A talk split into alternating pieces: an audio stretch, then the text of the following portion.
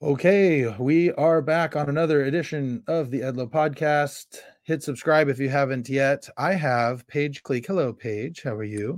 Hello, I'm great. How are you doing? Uh, great. I'm glad that you accepted the invitation to come on. You were highly recommended by your state president to come on and and talk about uh, various subjects. So I'm excited. And also, you have a connection to a couple of former guests, uh, Kevin and Debbie Evers. Yeah. So that's fun. Now you are so you're Debbie's niece. Yes. Okay. So, And so you have Deb- some set line in you. yeah, so Debbie is my mom's youngest sister. Okay. All right. And then uh, your parents, uh, where do they live? My mom is in Citrus Heights, so she is still right around the corner from my grandparents' same house where Debbie grew up. Oh wow. Oh, so so Stan and uh, he still lives there, same house. Yep. Yep, same house. Man, it, it- they uh Stan Sedgwick is so impressive to me because I uh, did you know the Summer Hazes as well? Do you know any of them? I know of them. I don't know them very well. Okay. So the Summer Hazes are another one because they're they had a gaggle of kids on a on a like on a on a teacher's budget. And I just it's impressive that they were able to do that. Yes, yeah. My grandpa's the best. My grandparents are both the best. They they basically raised my brothers and I, but Uh-huh. they're awesome. Like nobody is a harder worker than my grandpa. Yeah. So now grandparents, uh do you pets or do you just kind of stay, stay close to one? Sorry, you cut out for a second. What was the question? Do you your your grandparents, do you know both sets pretty well or is it just the one? So I grew up with kind of both sets, like mom's side and dad's side. Um, my grandparents on my dad's side have passed away, and I'm not really in contact with anybody from that side of the family. So usually when I talk about my family, my grandparents, that's all my mom's side. Ah, yeah. It's interesting because that's that's the way I grew up too. Uh, my grandparents on my mother's side were incredibly involved, like really involved. And then um, my dad's I just did I met him met my dad's dad once. So so yeah, so uh, grandparents hold a special place in my heart because of the ones that were so heavily involved, you know totally. Yeah. yeah. Yeah. So um now you grew up then in Citrus Heights? Yes. So I grew up, we actually lived at my grandparents' house for a few years when I was younger, my mom and my brothers and I. Um, and then after that, we moved just right around the corner from them. So, same house my mom still lives in is right around the corner from where my grandparents have lived for, I don't know, probably 40 years, over 40 years. Yeah. So you are in your home stake still. Yes, and that is not something that I thought would happen. I was like, I am not going to live here. I am out of this place as soon as possible. There's no way I'm coming back here. So it's really, really interesting because in our ward and in our stake, there's all these people who I grew up with their kids. I went to high school with their kids, or like they were my youth leaders in girls' camp and stake activities and things like that. So it's kind of weird. But I think I've adjusted to it and gotten used to that by now. Yeah, that's I I did the same thing. Um I've ba- I bounced in and out of I was from the Carmichael stake and I bounced in and out my home ward the whole time and it's just so weird when you're there and they knew you as a kid and they know all the things you did that you messed up in when you were a teenager and they bring it up in front of your kids and you know and you're like okay yeah. Yeah. I literally had someone get up. So I had a little stint where uh, I was a little bit of a rabble rouser, and I ended up uh, uh, invading girls' camp with a few of my friends, and uh, Mm. we got caught. We got in trouble, you know, all that stuff. And then I think I was probably 30 years old, sitting in a in a pew when someone got up and bore their testimony and talked about me going to girls' camp, and I'm like, you got to be kidding me! I'm never gonna let you know. Down. So yeah, that's interesting. So did you uh now, now you grew up uh so close to your grandparents when you moved in were there still kids at home or were they that was a Yeah. busy house huh I don't remember super well because I was little. I was probably five to seven, I would say, about that. Um, I know there were at least a couple of them, and Debbie and I were actually roommates. Debbie and I shared a room when I was little, so we uh we have an extra special bond. oh, nice, nice. How uh, now? So you shared a room. How share a room for? Honestly, I don't remember. I oh. Debbie could answer that question. I was little, so okay. my whole like memory's a little off. I see. Okay. And then you moved down the street and uh, mm-hmm. tell me what it was like. I mean, as a teenager, give me a sense of what it was like growing up as a member of the church. Oh, yeah, that's an interesting question because that's going to be different for everybody depending on where you live, what your situation is. But um I, I don't know that's like all i knew so i didn't really know like what else to compare it to. I was never really like the rebellious kid or like getting into trouble or anything like that. I was mm-hmm. i was a pretty good rule follower for the most part. Definitely had a little attitude and definitely like to push back at times. Um but overall i was really shy as a kid. So growing up like painfully shy painfully quiet like could not talk to anybody. I actually had selective mutism when i was in about kindergarten probably. Um and so basically what that is i see you're looking a little yeah i'm like well, i'm like selective mutism what is yes. that never heard that. So i was fully able to have a conversation with somebody if I wanted to, but I just didn't. So there's probably just a handful of people I would talk to. I would talk to my parents, I would talk to my brothers, I would talk to my grandpa, not my grandma, not the one who picked us up from school and took care of us after school, not her. Hmm. Um, and I had maybe like two friends that I would talk to, but I didn't talk to anybody else. And so that was really interesting. Um, so, how, wait, real quick. So, how does that develop and how do you get over that? Does it just get over it naturally or? Um, I would say in terms of how it developed, probably stems from like trauma, hmm. some like unresolved trauma, and that's like a kid's way of processing it, or um, probably was my way of asserting some control when I didn't have any control, if that makes sense. Mm-hmm, mm-hmm. Yeah. um, go ahead. No, no, that makes sense, and and I'm it, this is something I've never heard before. I've had a bunch of mental health people on, and that's something that I've never come across. So, does that something that I a lot of these things that happen, even even some stuff that happens in speech therapy, like lisps and things like that, sometimes can just kind of you overcome it naturally. Did you just oh, naturally overcome it, or did you have to go through stuff to get get through it? Kind of a combination. So it wasn't like um it wasn't like a speech delay. I could mm-hmm. fully like speak perfectly fine. It wasn't like an intellectual or like learning disability or anything like that. Um it would I think it was more so just like me trying to have control a little bit. Um I remember in elementary school I went to play therapy and I think my older brother did as well. Um, so we had this lady, we would go and play, and she would try to get us to talk to her, and we wouldn't. also very stubborn, so that didn't help. Hmm. But eventually, I just was like, kind of tired of this, like tired of being this weird kid who doesn't talk to anybody.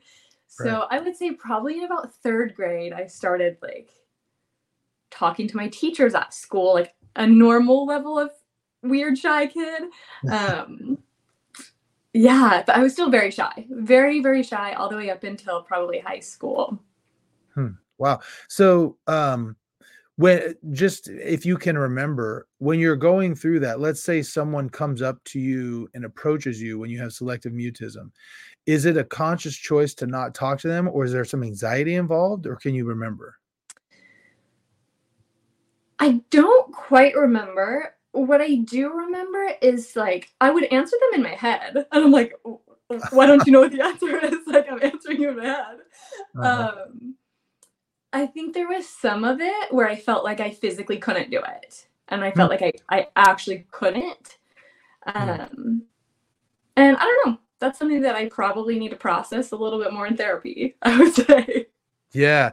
Well, and that's interesting. You know, it's the more I talk to people about this, it's so the way trauma um, the way it manifests is so individual and so fascinating for so mm-hmm. many different people and this is just another one that i've never heard of before so i just am really interested you know uh, by it now do you, do you feel like so it sounds like you have you've done different forms of therapy over your life to deal with some unresolved trauma is that fair not a whole lot of like actual official like organized therapy mm. uh definitely need to definitely should. I think everybody should i think we all do yeah. Um but i think i've done a lot of personal work um especially given my training in grad school which we can get into that a little bit later but i've kind of yeah. been able to like recognize some things in myself and like process that. Um yeah i think i'm pretty self-aware. So that's, that I got to tell you though, the thing that's a, that I found so fascinating in talking to so many different people, both here and then just unofficially, just randomly talking to people, is how far ahead you can be if you are self-aware. Mm-hmm. You know, mm-hmm. a lot of people have a really, really hard time seeing their part, and not only seeing their part in things, but also like just you know they they can point out things that other people are doing but don't see it in themselves. Do you see what I'm saying? So Absolutely. if you're, I think that you, you're you're way ahead of the game if you're self-aware. you oh, know? Oh yeah, I have plenty plenty of room to improve, and my husband will tell you the same thing. But no, he, in he some ways, I'm very he shouldn't tell you. He shouldn't tell you, but but he maybe he will. No. Uh, so okay, so growing up, um, you know, in high school, you're you're painfully shy, and one mm-hmm. thing that I I found interesting about you is that you uh, you were pretty heavily involved in the pageantry circuit. Yep. Now, how does somebody who's painfully shy, afraid to talk to people, yep. end up on on doing pageants? Yeah, so that is really what was transformative in my life and in bringing me out of that. Hmm. Um, so I was 15 when I started competing in pageants. I was a sophomore in high school and I honestly don't even remember like how I got this idea or where this came from, but I think I was really searching for like my place or like my thing. Like all of my friends had their thing. So there's the soccer player, there's the cheerleader, there's the kid who plays all these instruments, whatever. Everyone kind of has their thing. I'm like, I don't really have a thing. Like I'm good at school and being quiet, and that's about it. And so I was looking for something I think to do if that makes sense. I think in high school and like as teenagers are really wanting like uh, a sense of like belonging and purpose and community, I guess, if you will. Um, and so I was kind of just looking for something to do. And I had joined tennis earlier that year. I was awful at it, absolutely terrible. I am not I'm not athletic. I'm not good at that kind of stuff. I will say my second year of tennis I did get most improved player. So Oh, there you go. But when you're when you're starting all the way down here, yeah. there, there's room. Yeah, for... most improved player means you're not you're not quite as bad as you were. yes, yes, slightly less bad. So, I honestly don't know how it even came up, but there was this pageant. It's called Miss Teenage California, and I don't think it's even around anymore. But it used to be this huge thing, and it was a scholarship pageant. So if you win, you get ten thousand dollars, even if you're in like top five, top 10, you still get however much money for scholarships. And so I was like, I kind of want to try this. I, I don't know. And I convinced my mom that it was a good idea. She didn't really think it was a good idea at first. She was like, What are you talking about? Why do you want to do this? This is weird. At least that's my memory of how that went. Maybe her side of the story is a little bit different. Well, let me let me ask you real quick while we're, while we're on this topic. First, I got to imagine considering you as shy as you you were that this came as a real big shock to people when you're when you're wanting to do it is that fair probably probably yeah and, and then also what was it specifically if you can remember about about pageants that drew you to it I'm honestly not sure. I've always been very girly and like to dress up and that kind of stuff. So maybe it was that.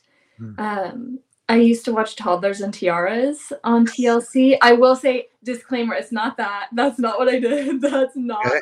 reality. This is not the same thing. I was, I was, gonna ask, I was like, was your mom one of those like pageant moms no. who like into it? Okay. No, no, no. She yeah. actually tried to talk me out of it. At least my my memory is that she tried to talk me out of it and she didn't really want me to do this. Um, and it's very expensive too. Mm. And so it was a big, um, big commitment, not just a time commitment, but financial commitment. Um, so somehow got her on board. I ended up competing.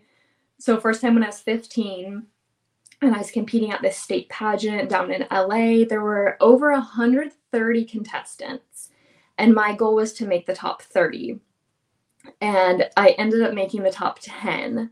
Oh, nice. First shot. Didn't have a clue what I was doing. So out of my element. Not a clue. Like I went in blind. People mm-hmm. have coaches, people prepare for years for these kind of things. And I was like, well, let's just let's just give it a shot and see. Yeah, well, and that's and that's the thing, right? Like this, it sounds to me because I don't know anything about pageants, right? Mm-hmm. But I, I, played basketball, and like there was nothing more frustrating than someone who could just pick up a ball and naturally be talented at it. So were some of the other girls who, when they heard that, were they like a little like ticked off? They're like, "What do you mean that you're just like coming in here without any, you know, coming in hot, just like."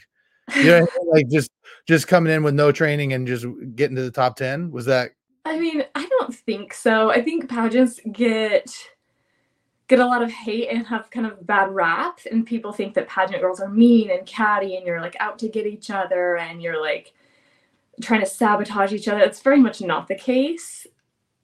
Like everyone, at least the vast majority, you're gonna get bad people here and there. There's gonna be mean girls mixed in anywhere, but the vast majority of probably thousands of people that I've competed with or come across in pageants are so nice, so friendly, so supportive, like genuinely helping each other. Hmm. Um, so yeah, not really, not really a whole lot of that that I experienced.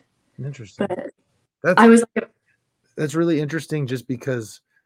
I mean, like, so I worked, I worked in a hair salon for a, a while, and uh, in fact, Debbie was one of the ones who got me the mm-hmm. job. And so I'm working in a hair salon with all of these girls who I got to imagine those are, I don't know if they're the type, I don't know what the pageant girl type is, but I got to imagine they're not too dissimilar. And the drama though that went along with like all of those hairdressers was really surprising. Was there a lot of, was there any drama going on in the background ever or?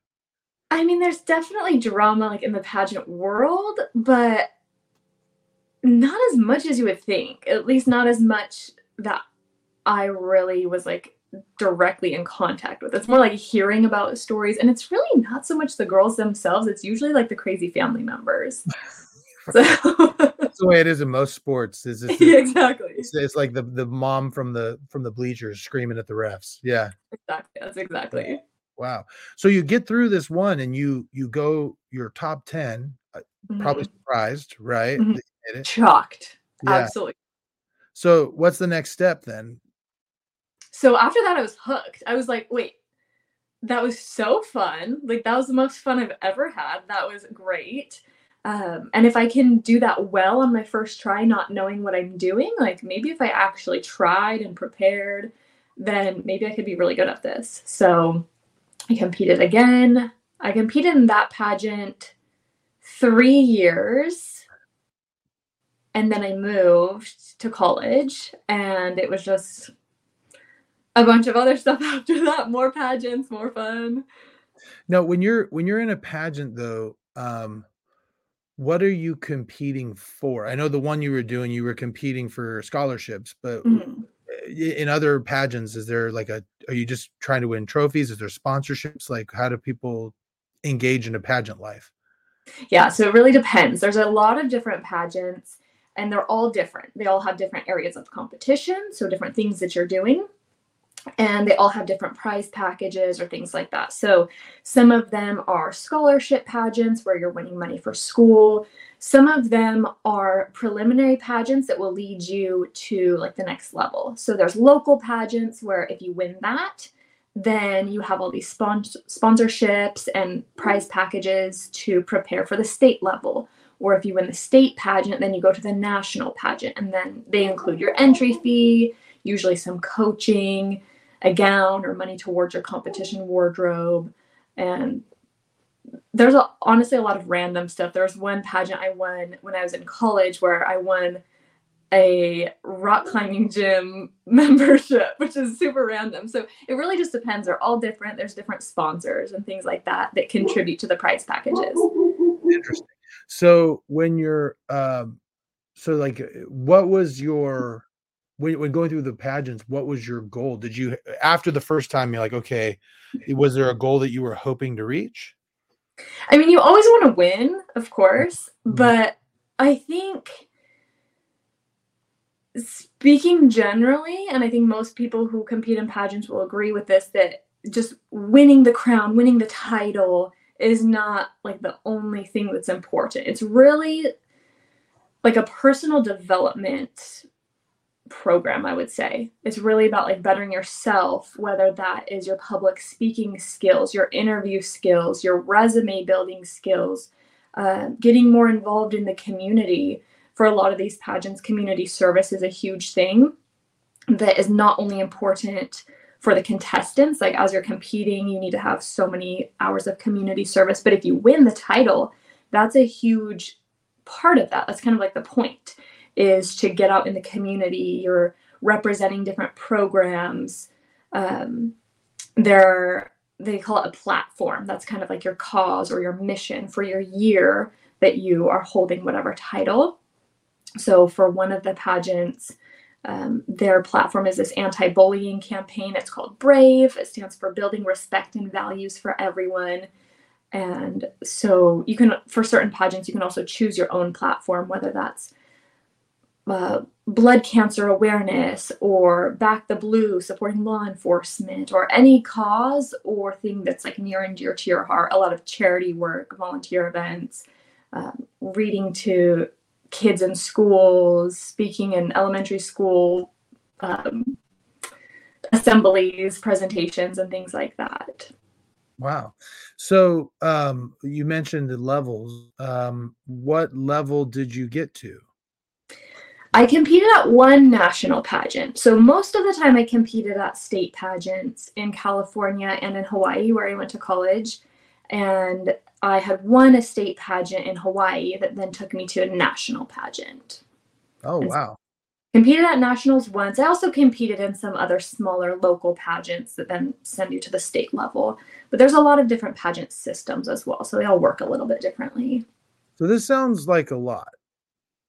It sounds like a lot of stuff. Like I my sisters were dancers. So okay. and I just remember how much of a commitment. There was like they were just my parents were dance parents. You know mm-hmm. what I mm-hmm. mean? And then when it came to my kids, I was like, I'm not gonna do that. That's too much. And and so were you pretty much for a few years, were you just like that was what you that you found your community, like that was it? Yeah, that's what I did. Really through um like my last three years of high school, that's what I did. And when I was in high school, I only competed like once or twice a year. So mm-hmm. um, and I didn't really win. After I graduated high school, I won a local pageant that was uh, Miss West Coast Teen USA. That was my first pageant I finally won. And then that was a preliminary to Miss California Teen USA. But it was right before I was moving to college in Hawaii. So that was a, that was a little complicated. But um, then when I was in college, that's when I won Miss Hawaii Collegiate America. And that was very time consuming. That ate up so much of my time. I honestly don't know how I did it looking back because mm-hmm. we were required to make four appearances or do four community service things a month. And I was doing more than that. I was doing at least two a week. Wow. So that sounds, I mean, Miss Collegiate you Hawaii, what was it called? Miss Collegiate what? Miss Hawaii Collegiate America. That sounds like I mean, pretty prestigious. I mean, was that a pretty prestigious one to win? Yeah, that's a big one now. The national one is Miss Collegiate America. They have Miss High School America, Miss Junior High School America. That's a really big one. That was so fun. That national pageant is so fun. Nice, man. So now, uh, tell me what. So, like preparing for a pageant. Mm-hmm. What, what do you What do you do to prepare? Oh, so much, so much. People let me start with this. What like how much time? So like I, am I'm, I'm thinking in the in the course of like MMA, MMA fighter or a boxer goes in and they have like a six week, like, okay, you know, they're training all the time, but then they've got a six week they really hone in. Is that kind of what it's like? It just depends because you can sign up for these kind of at any point. There's always deadlines that you have to be signed up by. Um, but some people will plan and they'll be like, okay, in like two years, I'm going to compete for Miss California USA or whatever it is. And so I'm going to do all this stuff to prepare. So um, part of it is like active, healthy lifestyle. So um, not all pageants have a swimsuit competition, but some of them do. So uh, you obviously want to be like healthy. It's not like necessarily being the strongest, most ripped person or whatever, but like you want to be healthy and be put together. So that's part of it. Um, practicing interviews and public speaking, things like that. We have on-stage questions. So you you pull a question out of a bowl, they ask it to you, and you have 30 seconds to come up with an answer that sounds intelligent and put together, and don't end up on YouTube for saying something stupid. right. Yeah. So a lot of that, a lot of mock interview practices, a lot of walking practice. So you have to walk on stage, usually an evening gown, either a swimsuit or like a fun fashion kind of competition.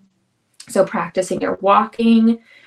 Um, yeah, and then all the things to build your resume. So all the volunteer work, all the service, and all of those different activities to go on your resume or your bio sheet. So the judges will ask you questions off of that when you're in your interview.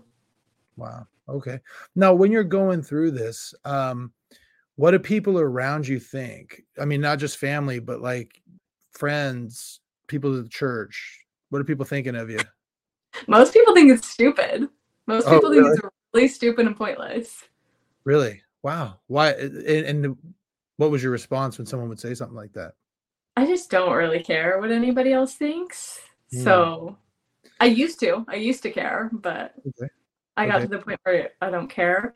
Um, I think I think that comes from a lot of misconception, and people think that oh, pageant girls are just self-centered and conceited, and they only care how they look, and they want to win a a shiny crown, and they want people to think that they're the best and they're the greatest. But that's really just not true, and so that's why those people's opinions don't matter because it's not correct. Right. You know, let me ask, let me ask you about that because this I'm kind of the same way in that um I stopped caring a long time ago what people thought about. Like, you know, I'm a I, I'm a big pro wrestling guy. I wrestle professionally. I've been all I've traveled and done that, and everybody thought that was the dumbest thing ever. You know what I mean? And but I was like, I don't care. I like it. So mm-hmm. you don't have to like it. That's fine. Yep. But you said you said something interesting. I can't remember really uh, it was after seventh grade ever really caring what anyone thought about what I did. But you mentioned you uh you used to care and now you don't what what what was it that made the change i think it was actually developing self-confidence. Mm. and did that come through the pageantry? Mm-hmm. Yeah absolutely. So even the first couple years i was competing i was still shy. I was still like oh, I'm not doing this right, comparing myself to the other girls, their dress is better, or they've been doing this longer, or they have money to pay for these coaches and that kind of stuff. But I don't think it was like one moment. I think it was more of a gradual process where I actually became like self confident. And then it, it doesn't matter what people think. If you are confident about yourself and you like yourself, then who cares if somebody else likes you? Yeah, that's a that's a good point. And it's interesting because there are so many people out there who really do. Like they really care. And and that's where you get a lot of people who kind of live one life a certain way, but then, you know, they kind of uh uh, you know, they, for the world, but then not the same at home, mm-hmm. and uh, and and that in my mind that just causes more more problems. Now, um, circling back though back to to church stuff i mean one of the things that i think probably a misconception like you mentioned swimsuit competitions and evening gowns right and i'm sure you know uh some people have a misconception that you're just being completely immodest and like doing all mm-hmm. things did that ever carry through especially when you were in high school did you notice a lot of that um i definitely had comments from people at church I think for the most part, people kept their mouth shut, but there were people that made comments like, oh, that's not modest or blah, blah, blah. Like other girls at church or my young women's leaders, sometimes maybe a couple of them. I remember distinctly an uncle of mine made several comments about how I'm a horrible example to his children because I wore a strapless dress and I can't be around his kids and he's not going to like my picture on Facebook. Okay, I don't care.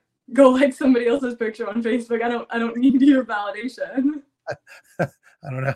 I don't know if you guys I don't know. I just don't think I'm like you know, if I had a niece that posted a picture of herself in a swimsuit, I don't think I'm liking that anyway. yeah, right, right, right. It wasn't even a swimsuit. I didn't even compete in swimsuit until until later, but it uh-huh. was a dress. Okay, my shoulders are out. We all have shoulders. All right. right. it's right. not that it's not that deep, guys.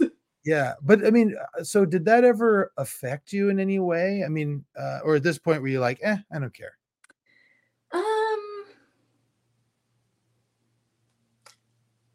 I don't really remember. I mean, maybe it like hurt my feelings in the moment, but didn't stop you. yeah, like okay. Uh-huh. Probably, probably just like fueled the fire a little bit more. I'm kind of the person where if you're gonna tell me not to do something, I'm I'm gonna do it. So, yeah, yeah, you know, and that it's you're speaking my language here. I that's I'm the same type. You know, that goes with that stubbornness, hard headedness. Is if somebody tells you you can't do something, it just makes you want to do it more. Exactly. Like, you okay, watch little, you, you, do have a little bit of rebellion in you. So, so now, well, eh, then as a, as a, you know, you're, you're a little bit older now, you know, you're, I, was assuming you're not doing other pageants for your age group now. There are like Mrs. pageants. Um, I'm not doing that anymore. I competed in one tiny little local one in 2019, a year after I got married, um, just kind of for fun. And I was like 20 years younger than all of the other contestants in that division because everyone's married. Right. Um, but I'm not competing anymore, no. Okay. So I guess uh, as someone who now, you know, you're a few years out from that and you lived that as a teenager you know what would you say to say like i have i have uh, two mm-hmm. young girls who are 15 and almost 13 and you know uh i mess with them about modesty but they're good kids and you know they're they're you know they're very good kids mm-hmm. uh you know what is your view if if you saw, had a young woman come to you and say hey listen what do you think about what i'm hearing at church of modesty and things of that nature like what what would be your advice I think your intention is what matters. Like if you're trying to wear something super showy so people are looking at you or so the boy that you have a crush on notices you or something like that and like you're doing it for whatever external validation and like people to notice you, like that's maybe a little sketchy. Like that's mm. maybe crossing the line from like the modesty aspect. Um, but I think modesty is really it really has more to do with like your intention and like where your heart's at versus like what you're literally wearing. Mm-hmm. um so i think that's that's a tricky it's tricky situation because everybody's different and their experiences are different with what people have told them so far or different family values are different. But i think just checking like what the intentions are.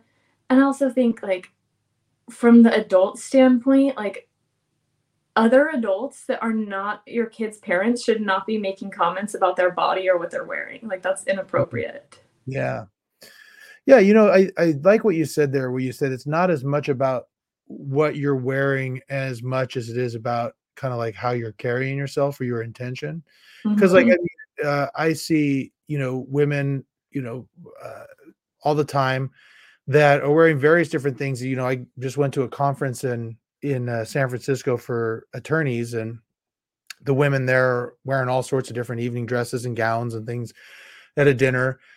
And I think it's different when you know what you're leading with, if that makes sense, uh, mm-hmm. as to whether that you know I think that has more to do with modesty than anything. And so I think that's that's very interesting. Um, Now, as as a young woman, as you were coming up through church, I'm interested in your experience in dealing with the young women's program as you're going through this.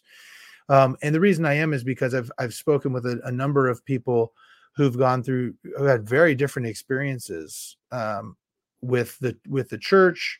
How, how did you feel in young women's as you're going through this? You're hearing these comments about, oh, I don't think that's modest, or you know things of that nature uh, what was your experience like during that time as going through the Young Women's Program?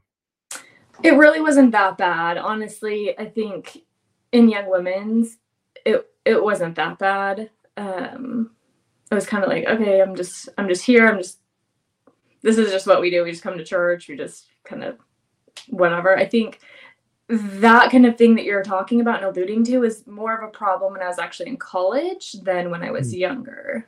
Oh, okay. Well, let's let's talk about that. What what happened in college?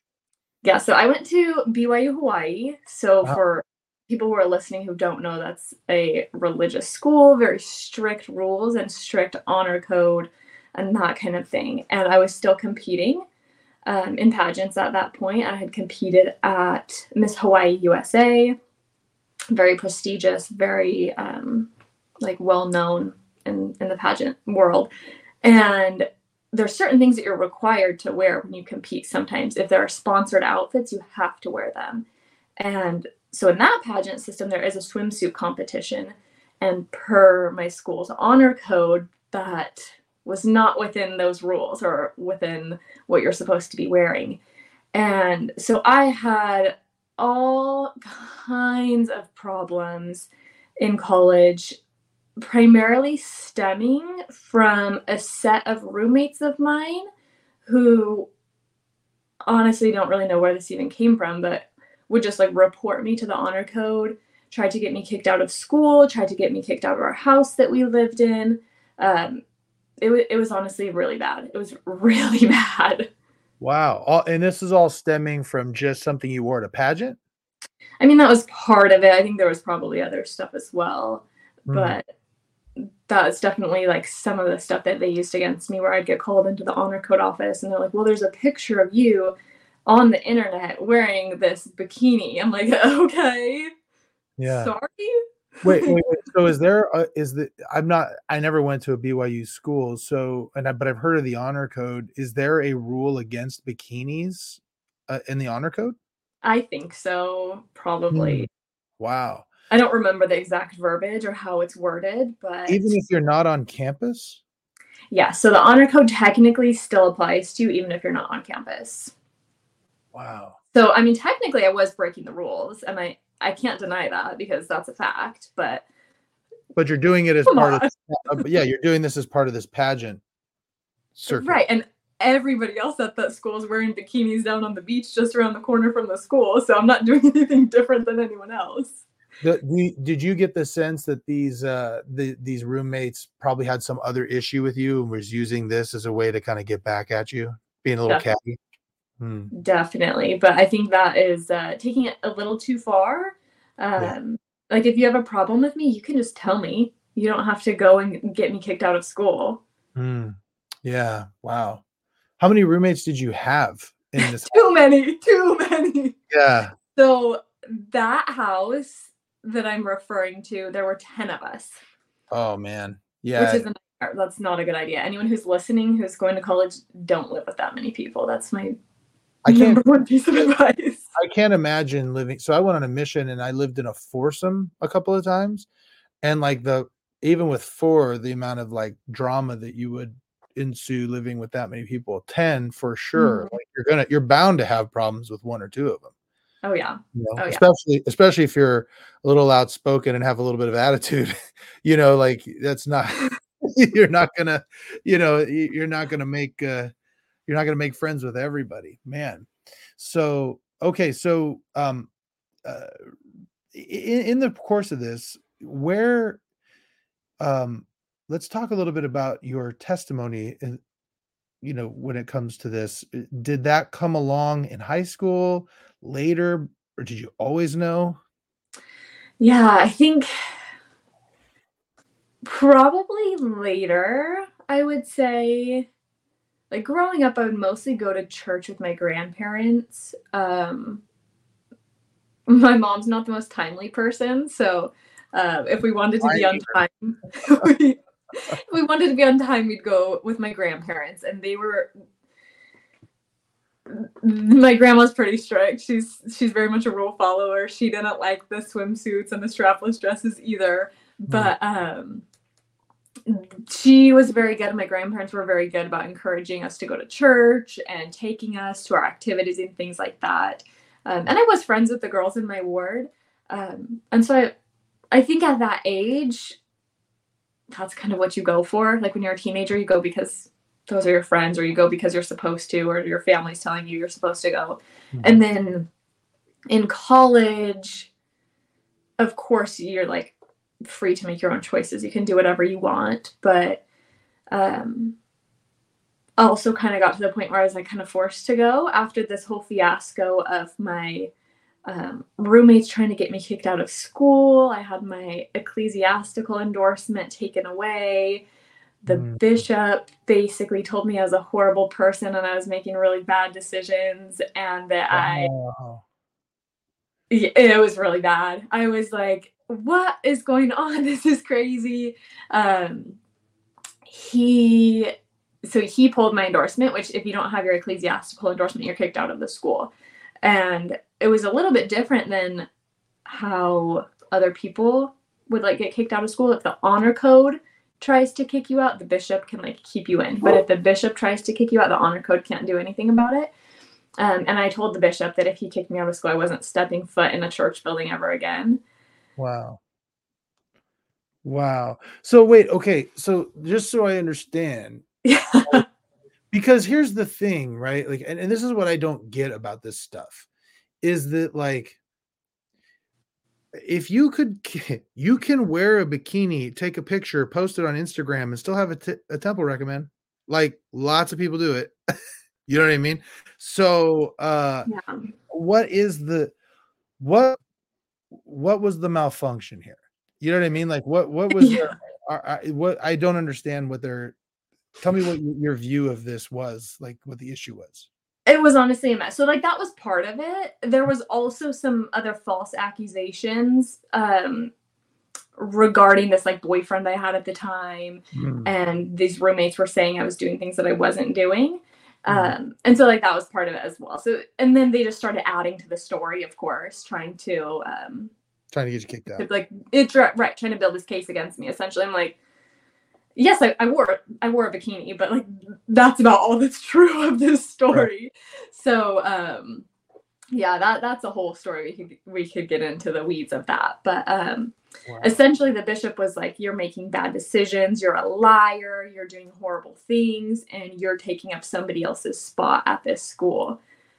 And I was crushed, like crushed. This was uh, I only had I think two more semesters to go until I was graduating, maybe three. Um, and I was like, "What do you mean? Like you, you, you can't kick me out of school? Like I have to be here." Um, so it was this whole story. I ended up appealing it to the stake president. The stake president actually believed me um, that I wasn't doing all of these things that I was being accused of doing. Um, and so I was able to stay, but I was on a tight leash after that where I was required to be at church every single Sunday. Um, if I was going to miss church for like a community service event that I had or something, I would have to tell the bishop in advance. I would have to make arrangements to go to a different ward um, at a different time, introduce myself to that bishop, say, my bishop's going to be checking in with you to, to confirm that I was here. Um, yeah, I had a bunch of extra rules and stipulations on that. Um, kind of like being on probation, essentially. Wow, man. Yeah. Like, yeah, I was I was a good kid. I was not the kid that's like into drugs and drinking and partying and I well, you know what's funny about that? this is just anecdotal, right? But it's like it's so funny how that kind of works. My my experience as a high school kid, I was pretty rambunctious. Like I was the one who was interrupting firesides and youth conferences. You know, I was goofing around. I'm sure Debbie's got stories. uh, but like I was never doing anything, at least that they were aware of, that was that bad, right? Mhm. And there were other kids who were doing way worse. You know what I mean? Who like Mhm. They had this view, it seemed like sometimes, and I, and no, look, this is not bad, obviously not bashing the church. It's just people are imperfect, right? But like those people who were way off the rails, they were like, well, we're just grateful they're here, right? But then like Mhm. you're like the middle of the road, just kind of goofing around, doing things that maybe are a little controversial, and they're like, huh, you're just a bad influence, you know? And it's just like, wait a minute. I'm the one who's these people over here who are doing drugs and drinking and doing all these things. I'm the one telling them they need to come to church with me. Yet I'm the one that's the one that you might want not want to have at a youth conference. You know what I mean? Like, Yeah. It, but here's the other thing I find really interesting, and I know I got a few years on you. So, of the group, we had a group, a large group of uh seminary, like a seminary group, right? We had a large group. The funny thing that I find is that of the boys, at least, the ones who are a little rough around the edges and a little controversial, they're active. But the ones who were like way out there and and way over here, most of them are not. It's really Mhm. really interesting to see. Like, uh, and I don't know if that's just a generational thing with my generation, particularly of kids who grew up in the 90s, but that's what I'm seeing. Are, your generation, are you seeing anything like that with friends? Are you aware? You kept up with them?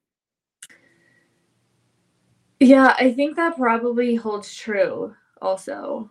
Mhm. Yeah.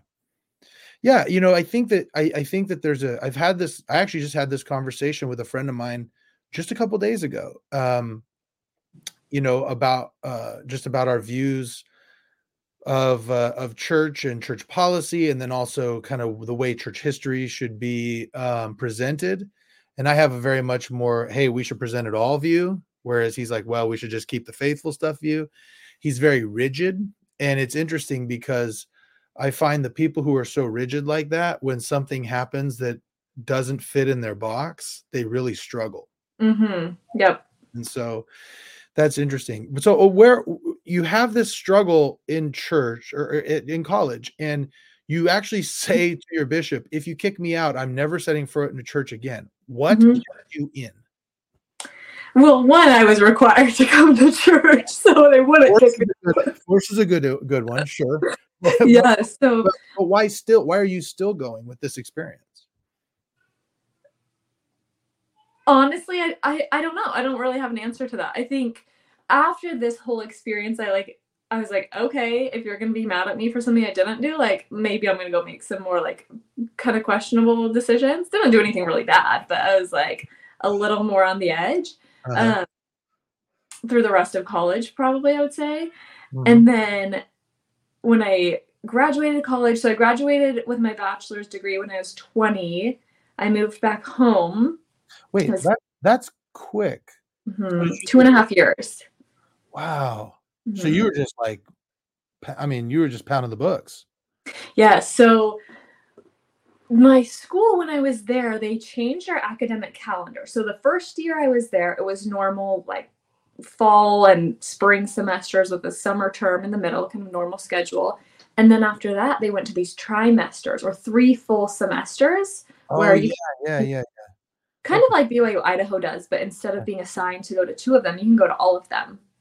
And so, and I had come in with some credits from AP classes in high school, and I really just buckled down and knocked it out. I was taking like 17 to 19 credits a semester while also working three jobs and doing pageants and making all these appearances. And it was honestly nuts. Yeah. But I graduated in two and a half years with my bachelor's degree. So I was only 20. Dang. That's man, that's that's nuts. Mhm. What what what was the drive like what was the drive behind that? Why why do so much? Is that just a, is just that who you are or is there was some I kind of, kind of, not really any rhyme or reason to that. I think part of it too was after I had that whole experience um, that we kind of just talked about. I was like, I just got to get out of here. Hmm. Um, like, let's just let's just knock this out. Also, the school I went to was so so small. It was about the same size as my high school. There were less than 3,000 students when I was there. I think it's grown by now, but it was very, very small. And so any of your upper level classes for your major were only offered once a year. And so you had to get it then or you had to wait a whole year to take it. So there were certain semesters where I was like, I have to take these three upper level science classes, very rigorous, very intense. Like now's my only chance unless I want to be here another year. So that was part of it as well, as I was kind of just forced into that to get my things required to graduate. Yeah. Well, that's interesting. My daughter has suggested that she uh wants she she's considered BYU Hawaii. She's 15 and Mhm. she's the palest kid you'll ever see. So lots of sunscreen if she's out there. What advice would you have to for kids giving your experience, which it sounds like some good, some bad? Um, what would you what advice would you give to somebody who's interested in going to specifically BYU Hawaii? Overall, I will say I had a really positive experience aside from kind of this one bump in the road. Overall, absolutely loved it, loved my time there. The piece of advice I would say is you really have to develop self control, motivation, and time management skills because there's so much fun stuff to do. Hmm. You're going to be out at the beach, surfing, hiking, adventuring all day long, and you're going to fail your classes if you don't develop that self discipline and motivation. Yeah. Curious, where did you work? Because I everywhere I went, it seemed uh everywhere I went when I visited, there were BYU Hawaii kids working like they're at the uh, at the Polynesian Cultural Center up at Kualoa Ranch. There were a bunch Mhm. of people at BYU. And uh, so where did you work? My primary job that I worked the whole time that I was in school was in the athletics department, and it was so fun. I had the best job ever. I was a sports information assistant.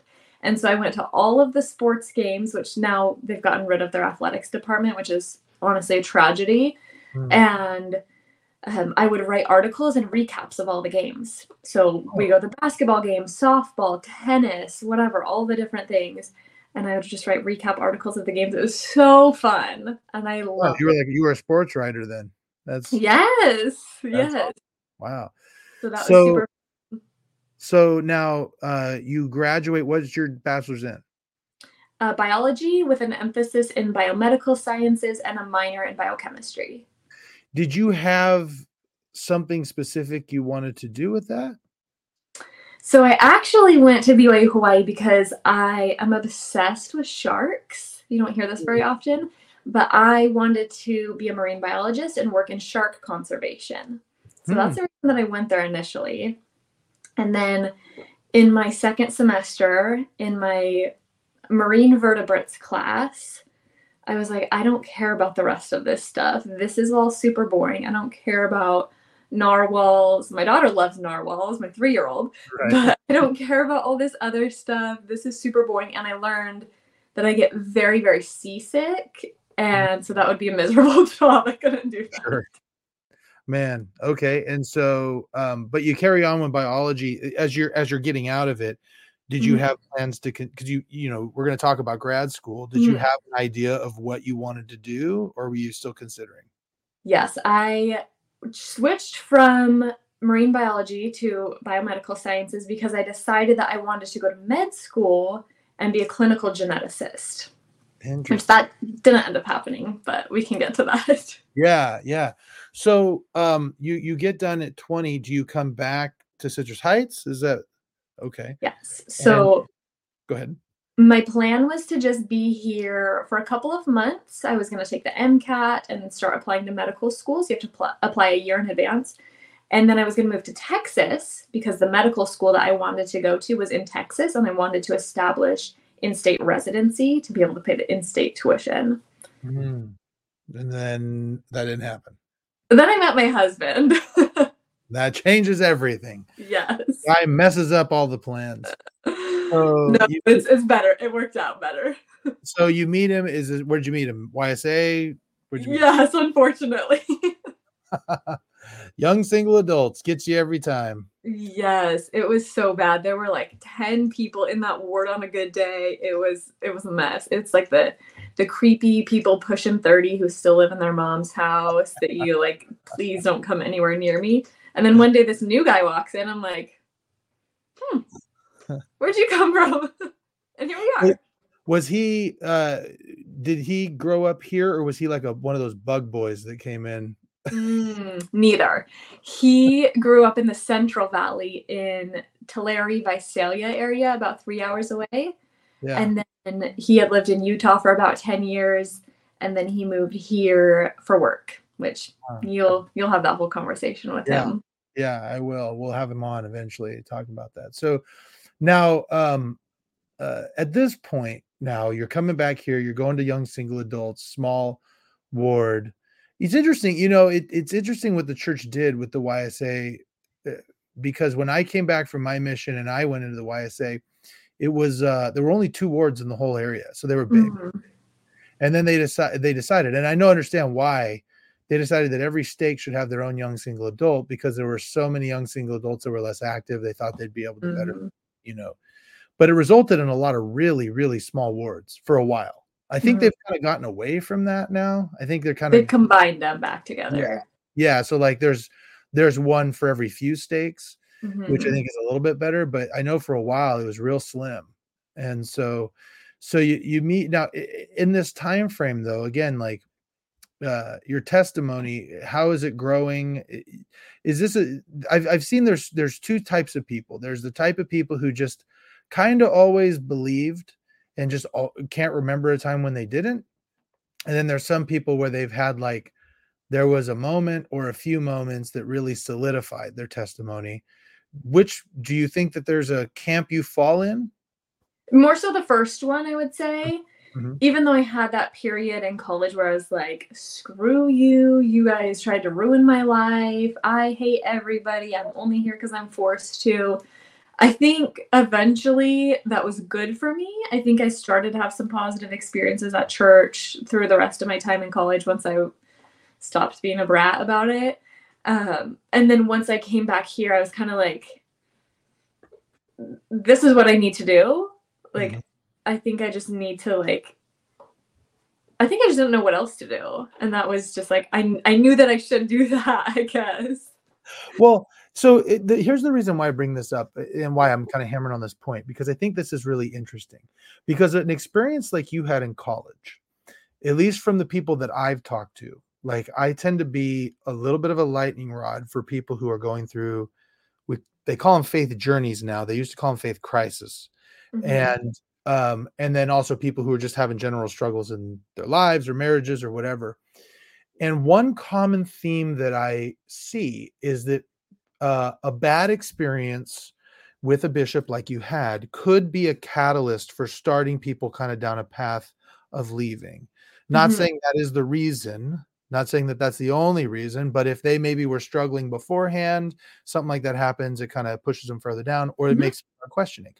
Yep. And so, uh, what is it about you that you think or your experience that made you not go that route? Other than of course you were forced for a while but i mean like you know it, i know some people who it, you know with a with a hard head stubborn type would okay i'm going to do this as long as i have to and then as soon as i don't have to i'm out. Like what why did you keep going you think? I really don't have an answer to that. Like i, I wish i could pinpoint that a little bit better. Um i think I think I knew that it was true and I knew that it, it was the right thing to do and that um like there were enough like good experiences. And then I think I also had the ability to separate that one person who said those things to me from the actual gospel of Jesus Christ. Yeah. And that's, that's so important. Like I right. I can't emphasize enough when I when I talk to these people that have these issues of why that is so important because if you only have to take a quick look through the old testament to realize that like people who are put in those positions are not perfect prophets mm-hmm. apostles all the way down to your local bishop mm-hmm. and just because one person handles a situation poorly does not mean the whole gospel is untrue mm-hmm. that's that's such an important point to be able to differentiate that Right. And I think I think the stake president I had at that time was really helpful as well in that he was much more supportive and much more reasonable, I thought. Um, and so I think that was really helpful because I would have regular meetings with him as well. And so I think that was an important aspect of of the whole journey and process as well. Mm-hmm. Yeah, you know, and I think also you you mentioned the force part. I thought that that's really interesting. In, in part of your story, you said, "Well, I was kind of forced to go, and I kind of was able to calm down a little bit, you know, and and start seeing these things." Because I remember I had an experience with the bishop where same thing, right? Like where it was like it was like really not favorable. And I remember thinking to myself, I was like, I'm just going to do this as long as I have to do it. And then, uh, and then I'm gone. Right. I'm going to do. And, uh, I'm really glad that I did because over the course of time, as like I kept working with that bishop, I came to realize maybe I didn't agree with the decisions he made, but he was doing the things that he thought were the, were important. And the increase of love I saw later, mm. if I would have just bounced when I got offended, mm-hmm. I would have missed all of that. The, yeah. That bishop ended up becoming a huge blessing in my life. And I would have missed that. You know what I mean? If I would have just, mm-hmm. well, this is all ridiculous and I'm out of here, you know? So, yeah so now you you you meet your husband. How long? I mean, are you the classic Mormon family? Are you like three months you're engaged, six months later you're married, you're pregnant a year later? Pretty much, like not too far off. And that was not my plan. So I mm-hmm. was very much like, nope, I'm going to be a doctor. I'm going to med school. I'm not getting married until I'm 35 and like everybody stay away from me. I was not looking for a husband. Like I know there's a lot of a lot of girls when they LDS girls when they're in college or when they finish college, they're like, okay, now I need to find a husband. Like, let's let's do this thing. That was not me. I was not trying to do that, but mm-hmm. the Heavenly Father knew what I needed, I guess. yeah. Now, tell me, what is it that? Uh, so, so let's talk about your husband a little bit. I know him. Mm-hmm. I know him a little bit. So, uh, at the time, you know, he just recently wrapped up as a sheriff deputy. He after about eight years, right? Mm-hmm. So at the time, was he all he moved here for work at to be a sheriff deputy? Yeah. yeah. So he was already doing that. He was already working um, for Placer County, and that was all I knew him as. I didn't know him before that. Interesting. Okay. And so, what was it about him that made you flip the script completely? Oh man, I don't know. That's a hard question. You're like, I don't even know sometimes. no, he's the best. He's great. He um he's very supportive. He actually he tried to break up with me actually because he was like, I don't want to ruin your plans. I know you want to be this doctor and do all these things. He's like, I don't want to hold you back. Like, I have to let you go and live your life. And I was like, no, nah, I'm not going anywhere. You can't get rid of me that easy. Oh wow, man. So, um, so now you're married in the Sacramento Temple. Yes. Okay, and then um, now you. So, how long from meeting to marriage? Um, a little over a year. But when we first met each other, we were both kind of in and out. I was still competing. I was competing in Miss California USA, so I was busy. Um, out of town kind of a lot, going to Southern California for things. Um, and he was kind of working some Sundays or out of town with his family in the summer. So it was kind of on and off. We didn't see each other a whole lot at the beginning. Um, from the time we started actually dating until we got married would have been probably like nine months. yeah, that's typical. That's typical. Well, and the reason I bring that up is because that's really, I think that's important to the story because so you get married, you know, um, obviously, you know, you, you, got married in the temple, so you didn't cohabitate beforehand. Mm. Grown in now, and you've known this guy for a year, really, really known him for nine months, and then you're thrown into being a sheriff deputy's wife, right? So tell me, uh, was that a bit of a culture shock for you? Um, I I I just didn't know any different. I guess like I didn't know anything about law enforcement before. Um, so there's definitely some learning curve in terms of like well, what's all this terminology or what are these things that you're doing and like that kind of stuff but it just kind of was what it was i don't i don't know mm-hmm. so as you're um uh, as you you know you start living together was there a little bit of a uh, adjustment i mean because you you strike me as someone who you know strong-willed little independent enjoys probably you know has a plan for herself and then here now you've got to you've got to take into consideration somebody else and then he's he is a a sheriff's deputy right and i'm sure he probably has you, you got to have a little bit of a bullhead to be able to do that. So a uh, little bit of adjustment period? Or did, was it just like you guys are great. I think everybody everybody has an adjustment period no matter what your background is or what your career is. When you get married or you start living together with somebody there's going to be an adjustment period no matter what. Um, i don't think there was anything like super abnormal.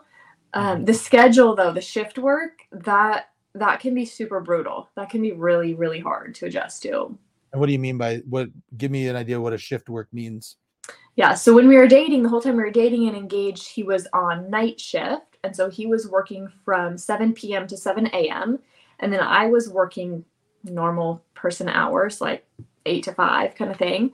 And so we wouldn't really see each other for about four days at a time.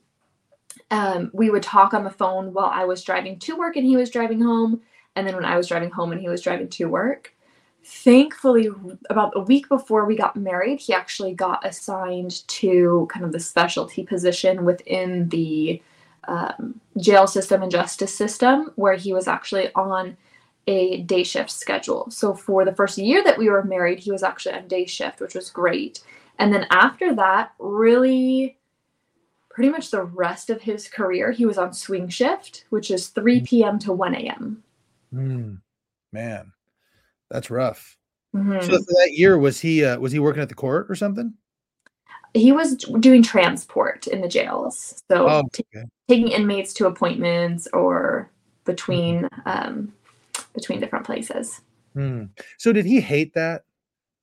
Like, was he the type of guy who like he really liked being out on the streets? I've I've oh, known oh, yeah. some cops and they're like, I don't want a desk job. I want to be like out there.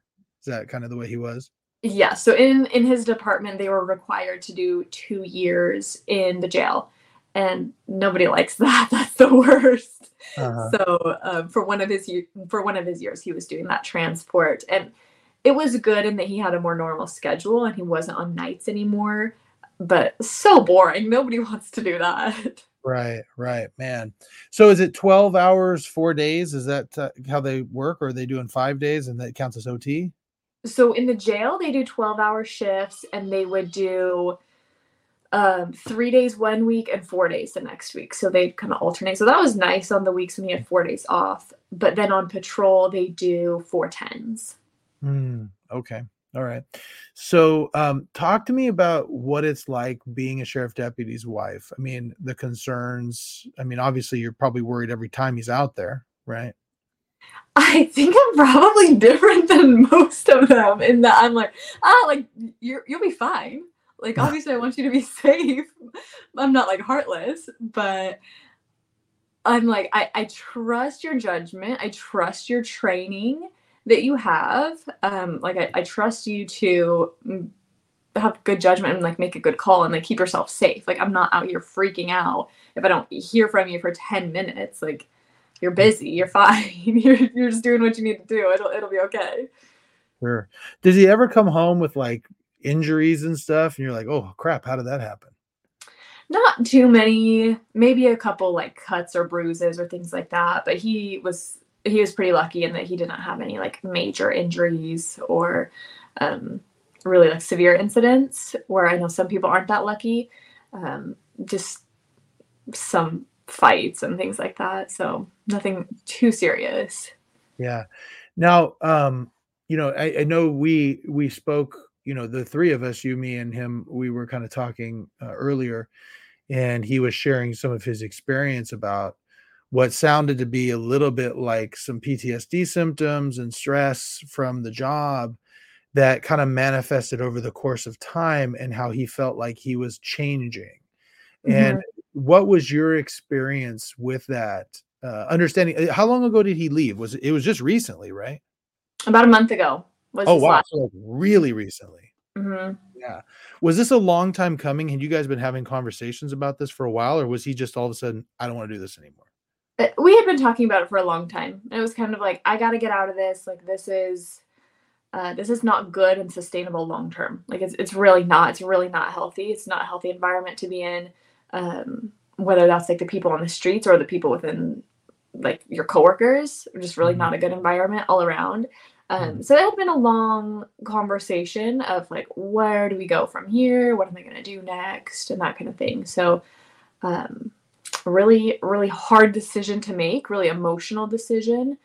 Um, because that's a big part of his identity and also a big part of his family. His his dad and his brother are also or were also in law enforcement. Wow. So, uh, from the perspective of a wife watching her husband go through this, what are some of the changes over time that you started seeing? Um he I think there was just a, an accumulation of a lot of bad things that have happened. Um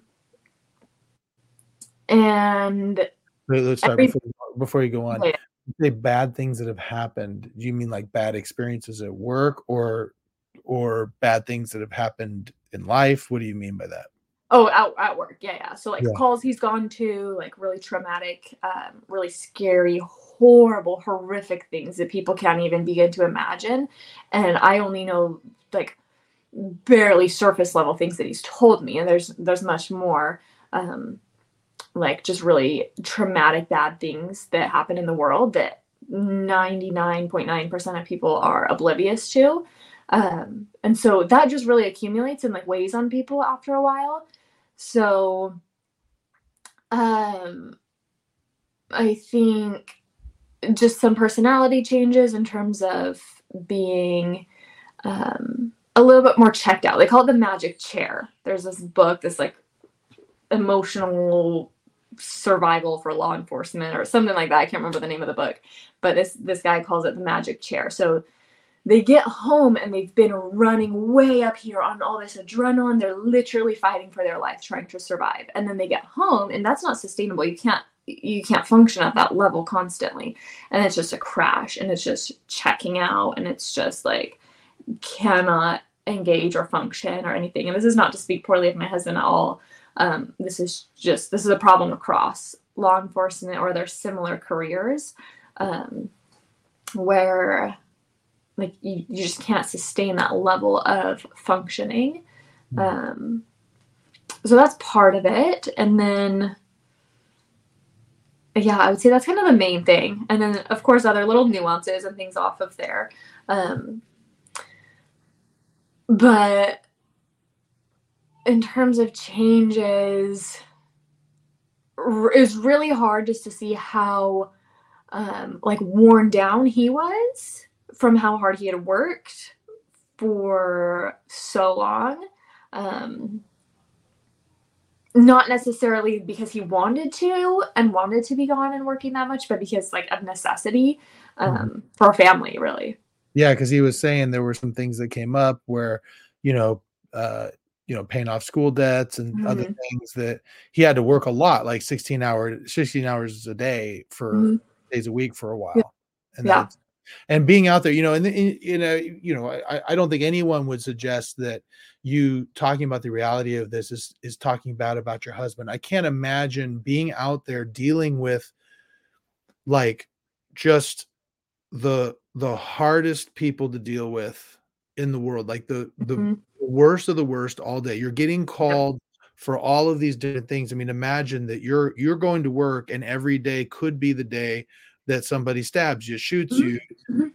You're running into these people literally all the time. Sheriffs are different than CHP. They're Mhm. not just pulling people over for traffic Mhm. stops. Right. Yep. And- And then you have to come home and then you know, if you're coming home on a swing shift, you go to bed at 1 a.m. and you got to get up and be super dad after Yep. all of that terrible thing you've seen. That Yep.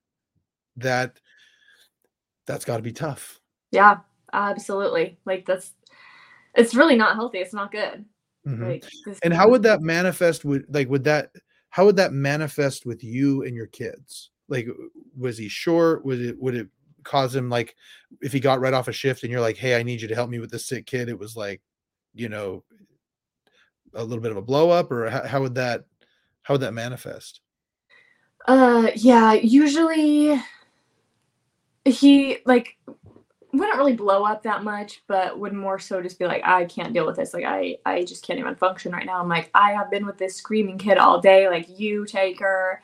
Um and there's only so much patience that a person can have and when that's already been spent at work dealing with these horrible terrible people um, or your coworkers that are kind of crappy sometimes um, then there's not much of that left for for your family um, Yeah. and so that was a big part of it and that's not necessarily something that he always had control over which i mean everyone's responsible for themselves and their own actions but like given given the situation um definitely not a whole lot of patience or a whole lot of space for um toddler emotions or little kids feelings or or things like that. They just come along with having babies and, and little kids And that you know that's got to be hard for you too because I I got to imagine eh, unless it's got to be hard for him and you because you he could tell you what it's like but you really couldn't even imagine unless you were there you Yeah. know like I, i've talked about this before do you remember the ray rice incident the football Mhm. player hit his girlfriend in a las vegas not really no Okay.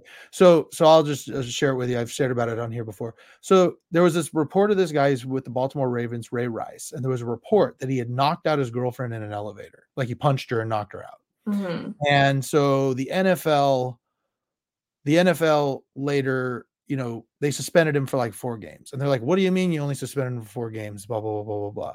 And they're like, "Well, you know, he's going to go through all these classes yada yada yada." And then the video from the elevator got leaked and you saw him punch her in the face. And then the NFL suspended him for life. Mhm. And they're like, "Oh, well, wait a minute. What happened? What's the difference?" And they said, "It's it's one thing to hear about it, it's another thing to see it." Mhm. And and so you have to I got to imagine for him it's hard for him to even articulate what he's dealing with Yeah. and hard for you to even imagine. And so he's coming home and he's emotionally spent and he doesn't Mhm. know what you've been through all day with Mhm. two screaming toddlers. You know what I mean? And you don't understand what he's been through and that Yep. probably causes a little bit of strife. yeah absolutely and i'm like i need you to pay attention to me hello and he's like i can't like i just need a minute Right, right. You ke- you keep bringing up also like uh difficult coworkers or coworkers who aren't doing the things like w- can you give me an idea of what you're talking about there? Um, I don't want to say too much that I'm not allowed to say, so I think I'll defer that question to him when you you have him on and you talk to him. Yeah, okay, that's fair. So, um so all of this is going on over the course of time. You see these personality changes. He's been done for a month. What is he doing now? He is doing sales. Oh, okay. All right. What changes have you seen in I mean it's only been a month, right? But have you seen a drastic difference? Oh yeah. Oh yes. Uh definitely much more space, like mental space, because he's not seeing these traumatic things all day every day anymore. He's just bopping around talking to people, normal people, normal conversations. And of course there's still hard days and and pros and cons to everything. But um, much more patience, much more space for uh, for the kids, for myself, um, and then the flexibility as well. One thing that was really really hard when he was in law enforcement was the hours. Uh, we Mm. talked about the shift work, those schedules that that's just kind of crappy all around. Like don't see each other really for weeks at a time. Especially once I started working full time, I would be gone at 7 a.m. He's still asleep. I come home at six. He's gone at work. Like we wouldn't see each other for the full week until we would have days off. Um, Mm. and even then, it's only like he'd have days off in the middle of the week. So we only see each other for a little bit in the evening. That kind of thing was really hard. So now he has much more flexibility in his schedule. There's no more mandatory OT or call out, dive call out. Somebody stupid is getting in the river and they drowned, and now you have to go leave your family event um, to go pull them out of the river because they made a stupid choice. So that just is really exhausting. So since he's been done, since he's been out, just the flexibility and being able to be present and be home has been huge. Mm, man, I got to imagine. I mean, it, it's so crazy to think that in just a month's time you see that drastic of a difference. Mm-hmm. I mean, mm-hmm. it really goes to show because you you you know you hear all this stuff in the media and police have obviously in the last I'd say the last decade gotten a real bad rap, you know, because of of all the stuff you see in the media. And I don't think people understand what police officers go through on a day-to-day basis.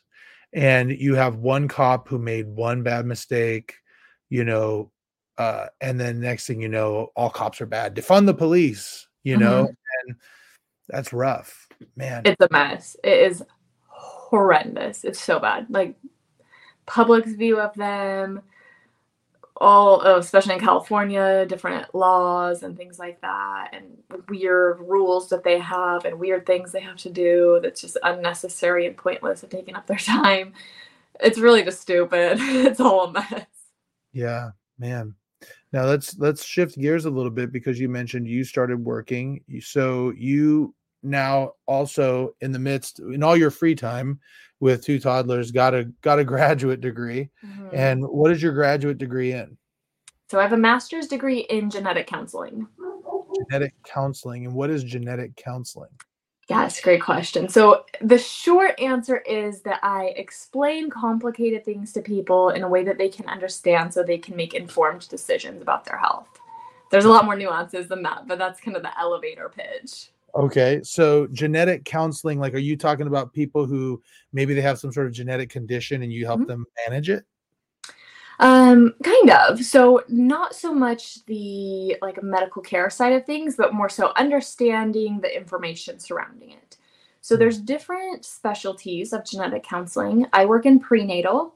So mm-hmm. primarily what I'm doing is I'm talking with pregnant women who have done some sort of blood screening test that comes back high risk or they've had an ultrasound and there's abnormal findings on the ultrasound, something's wrong with their baby or something's unexpected, or they have a family history of a particular genetic condition in somebody else in the family, and they want to know the chance that their baby has this condition. That's kind of um, the more common things. Or there's also people that just come for general conversation about screening options.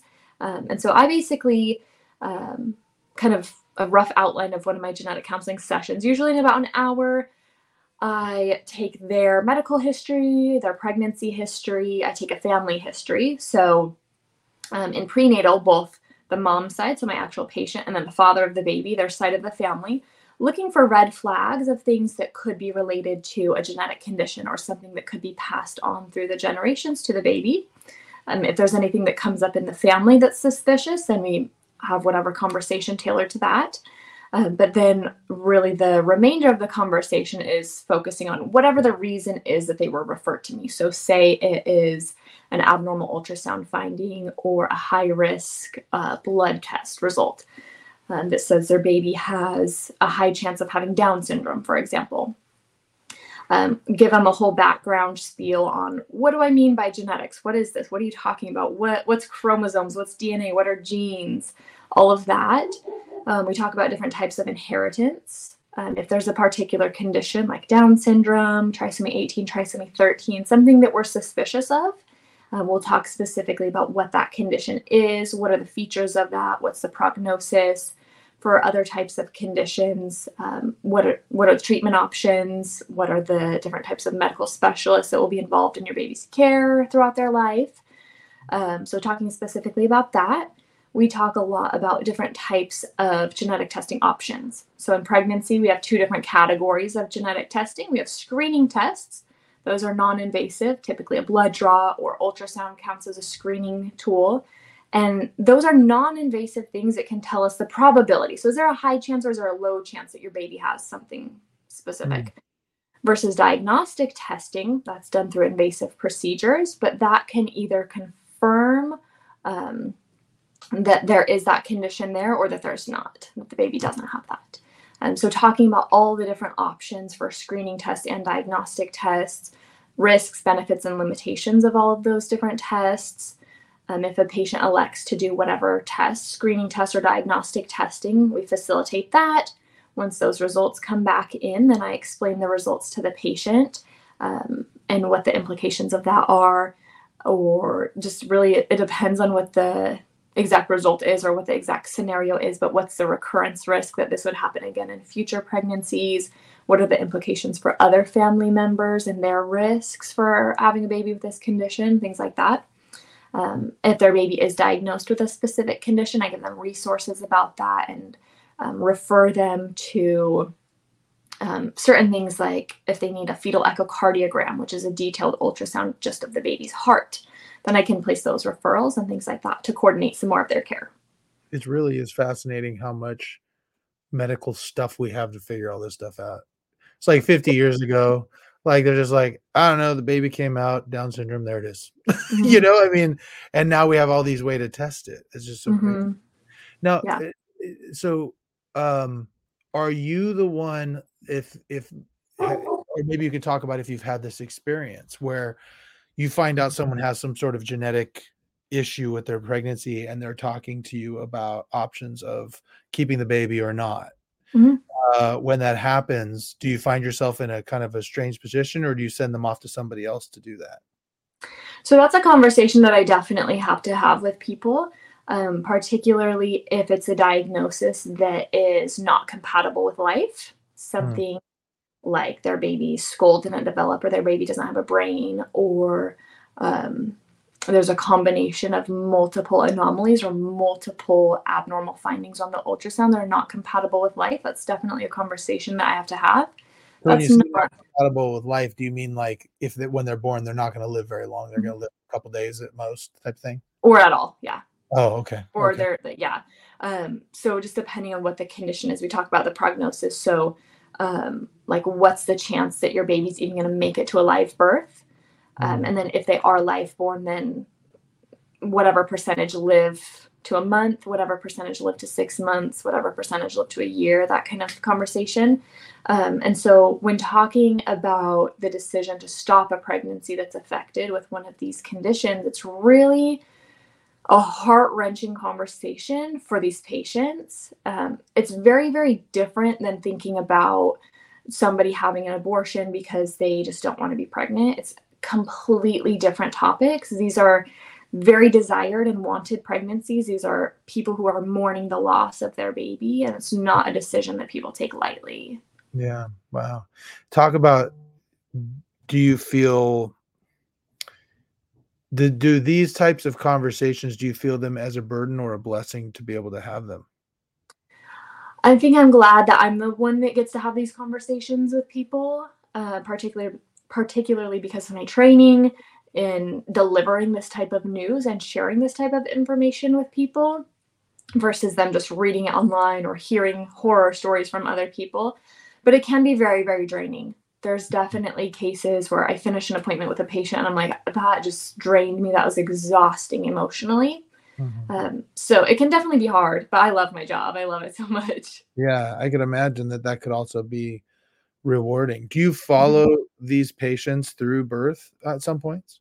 Sometimes. Mm-hmm. Sometimes, mm-hmm. um, if they end up being followed by our fetal care and treatment center at UC Davis, then um, there's these weekly presentations where they'll update us on uh, what's going on with this case or where are they at, what's the delivery plan, that kind of stuff. So, for the most part, most of my patients, it's good news. It's not like these horrible things every single day. And so, mm-hmm. usually, once I'm kind of wrapped up, um, giving them their results, having that conversation, giving them the good news, kind of send them on their way, usually. Yeah. Wow. now, this is a topic I really wanted to to address with you because I mean you've got a three and one year old, right? Yes, he he'll be one on Christmas. Oh, and then okay. Christmas Day, baby, huh? Mm-hmm. Oh, you're gonna have to double up the gifts. I know. You can't be one of those parents that just like he gets gypped. You gotta. Oh no no no no none of that none of that here. so, um, so talk to me about the decision to be. I mean, you're a working mom. You work full time, and mm-hmm. that is for people who are listening who are not members of the LDS church, still kind of rare, right? So talk to me about your experience as being an LDS working mother. I mean, how how does that you know, how did it feel to make that decision? I think it's something that I always knew I wanted to do. And So my back- perspective is I don't mean to interrupt you, but I want to start where, right where you just started. okay. What what was it about? I mean, you know, I don't know. you- Like I said, I, I have a few years on you, but like that was not particularly encouraged and I'm Mhm. guessing it's still not technically encouraged. So, what is it about your your experience that made you always want to be a working mother?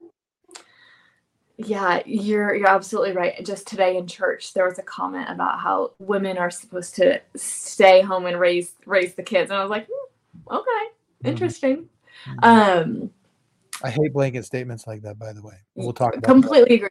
I think part of it, my mom was always working full time when I was growing up. She was a single mom, so she had to be. Um, and I had people make comments like other girls in the stake, like when I was a youth and young women's making comments like, oh, well, it says in church that your mom's supposed to stay home and women aren't supposed to work and blah, blah, blah. I was like, relax. You want me to be starving and homeless? Like, get off Right. my back. Like, leave me alone, kid. What do you know about anything? Right. Uh, I think I've always been very ambitious in school and I've always really liked school, which is not really typical. Most people don't like school. I love learning. I love school probably because it's something that I excelled in and I did well in. And I think I derived some of my self worth from that when I was younger, which isn't necessarily healthy, but it is what it is. Um, and so I was always very ambitious in my schooling. And I think it was always important to me to be educated. And then I'm like, well, you should do something with that if you have an education. And not to say that uh, people who stay home with their kids aren't doing anything. I think that that's, um, even if you are a stay at home mom, I think it's still extremely important to be educated because you're the one teaching your kids primarily, or you should be. Um, and I, I just think that it's very, very important for people, particularly women, to be educated um, for a variety of reasons that we could we could spend a long time talking about. But um, I had kind of mentioned earlier I wanted to go to medical school. I wanted to be a doctor. I realized after a while I didn't really want to do that. I don't like touching people. I don't want to deal with all the nastiness that comes along with being a med student and a resident and all of that. Um, so the best part of my job is I get to work with patients. I get to have these really cool cases, learn about really cool things, and I don't have to touch anyone along the way. well, this is interesting because, yeah, you know, that you brought up, you know, there are so many people out there. Well, the church says, yeah, but do people understand that there's a difference between like commandment and guidelines? hmm You know what I'm saying? Like, not everybody, there's a reason why we have personal revelation, and that is that it's not a one size fits all gospel. hmm So just because you make the decision, it's like if somebody out there, their their husband, a husband and wife come together and hopefully pray about it and come to the revelation that one of them should stay home, that's good for them. hmm But if you're in a situation where no, that's not going to be good for anybody to have you staying home, um, then you know that is the revelation and the decision that your family has come to, and that doesn't mean that you're doing it wrong or that you're doing it bad. It, I, am very much this is something I've you know I used to be the the hardcore like you know the hardcore guy that you know was just all about you know oh you don't do this you don't do that no no we don't do that we don't drink caffeine we don't you know do any of these things and then i realized i go you know what if you have a temple recommend and i mean i remember hearing a, a, a general conference talk where they said if you have a temple recommend it means you're being recommended to god. Was like then that's enough. Mhm. right and Mhm. everything else is a personal decision and you just respect it. If you don't if you want to you know if, you, if part of your culture is tattoos and you want a tattoo hey i wouldn't do it but you know what? That's good for you. You know you want more than one earring because you got a migraine thing and you want to get something pierced or whatever to help fix that? That's good for you you know? Mhm. you shouldn't have to explain that to everybody anybody and yet i think that a lot of people especially people like in your position feel the need to explain themselves when they shouldn't have to. Mhm. And, um, do you feel though? Do, do you feel like? I mean, I think I've heard a lot of working mothers, especially with young kids, have mommy guilt when they go to chur- when they go to work, right? Yeah. Do do you feel, and uh, probably hard for you to say because you only have one experience, but do you feel like that's amplified by your background in church? Um, maybe. I think well, like I had mentioned before, like I just don't really care what anyone else thinks or has to say about it. Um, because I think even like if the church is saying like, oh, like a mother should be like nurturing and whatever, like, okay, I can still be nurturing when I get home from work. Like it's not mutually exclusive. Like you can do both. Right. Uh, well, you also have an experience with a mother who was nurturing and also working, right? So different. yeah. So um definitely some guilt. Like I'm gone from my kids for 11 hours a day, five days a week. And that's not necessarily easy. As much as I love my job, I love my kids more. I would love to work part time. Three days a week, that's the dream. Mm. Because I would still be able to get to do what I love in my job and helping people, having these really cool conversations and helping people understand these really complex things that I love and I think I'm really good at. Um, but I would also love to be with my kids more. So there's definitely some aspect of, of guilt and wishing that I could be home more. Um, I think there's days where I'm like, oh, I'm just gonna quit. I'm gonna be a stay-at-home mom. I would love it. We'd have so much fun. And then some days I'm like, I could not. no way.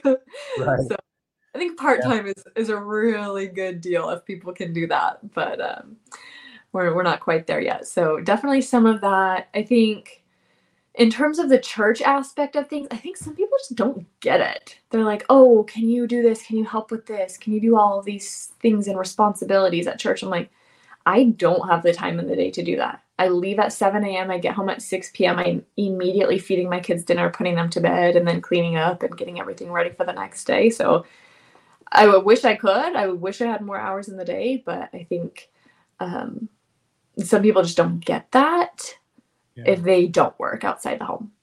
Yeah. That is very true. And you know, it's it's interesting. I don't think people mem- people within who who aren't members of the church, I or who have never been members of the church, I don't think they realize how much of a commitment it truly is. Mhm. You know, it's not a religion where you're just going to church on Sunday. It's an everyday, all day. It becomes a part of your identity situation. Mhm. I mean, you know, you and I both served in the uh in the missionary correlation. And I Mhm. gotta tell you, like that Wednesday at eight o'clock or whatever it is is rough. You know what I mean? Oh yeah. Oh yeah. I mean, it's it's rough to get there. And you know, there uh, you know, they there are all these volunteer things you got to do, cleaning the church. You know, if you're if you're got a if you're in a higher calling, you know, because you were in the Relief Society presidency, right? You are in the Relief Society presidency, right? Or you I got were you- released a couple months ago. So I was doing that for about a year. Now I teach Sunday school. Lexi's in my class actually. Ah, fun. Okay, great. And so, so the interesting thing about that is, though, is that like uh, I know you were a counselor, but I'm sure occasionally you might have had to go to like ward council, Mhm. right? And if you're a president, you got to do that every week. Yep. And I mean, it's a grind. It's a grind to do that, and doing that as a working mother, that's it adds. It's almost like another part-time job sometimes, depending on the calling you have. Oh That's yeah. right. Oh, And absolutely. so, how do you balance all that? Uh, y- uh, You just do. You- Sometimes you, it's just survival mode. Like one day at a time, you pick whatever has what's what's the most important in this moment. What has to be done now or the soonest? What's the next deadline? Okay, get that done.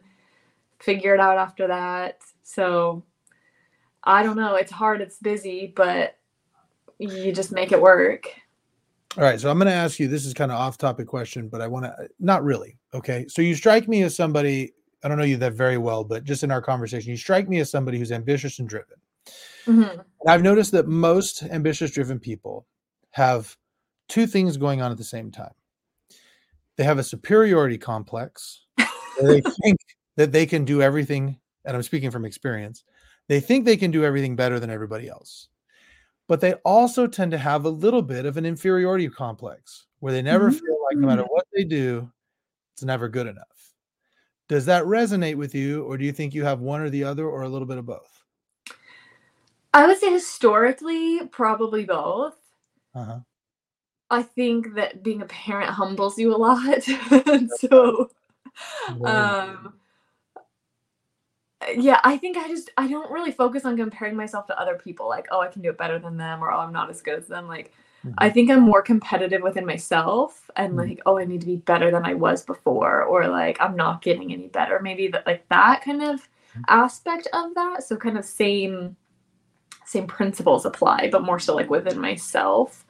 Um yeah, that's what I would say for that but I'm I'm the same way, and, like I said, I'm speaking from experience here because I just remember I remember specifically uh, a few years ago I became a partner in my law firm, and that was like the big goal. And I've always had this thing where I was like, I don't know, I've goal oriented person. You probably were are too. And you you you sit there and you go, okay, if I just get to this goal, then then it'll be a good, it'll be good, it'll be good, right? And then I remember getting to become a partner, and I remember leaving my boss's office when he told me I was voted in, and I go to my office and I sit there and I go, okay, what's next? Mm-hmm. And I was mm-hmm. like, oh my gosh, it's never going to be enough. You know what I mean?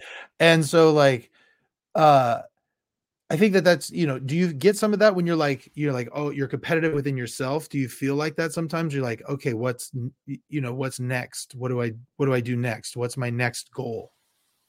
I would say I was absolutely that way until I had my daughter. And I think now that energy is more poured into my parenting. Ah. If sense. Totally. And like, okay, what else can I research and learn about from these child development specialists to try to not mess up my kids too much. Everyone messes up their kids a little bit. Yeah, well, so you, my kids will need therapy for sure. Yeah. yeah. but yeah. I would say I pour that energy more into my kids now in terms of like, okay, what can I do? Not necessarily to make them the best, but what can I do to make myself be the best parent that I can be for my kids? And that looks different for everyone because every kid has different needs and every parent is different. So I'm not saying there's like one right or wrong way to parent, but what can I do the best for for my kids? Well, I'll tell you, you know, as somebody who, you know, I'm I'm somebody who's worked a lot of a lot of hours as an attorney and um, you know, some people think like I sometimes when I interview attorneys, they'll say something. This is actually going to be a, a topic because somebody asked me a question on my for my Just Me podcast that's coming up soon that about this, and they asked me, "What is uh, what's something that you hate to hear in an interview?" And I mm-hmm. always hate to hear the words work life balance. And, I, and it's like it's not because I don't want people to be able to go and work and do all this stuff or, or go and have fun time with their family, but it tells me that they're not very good at prioritizing mm-hmm. because you very much can. I'm telling you, I, you know, how long you been working now? Uh, about a year, almost a year. Okay, so you you've been at it for a little for a little bit.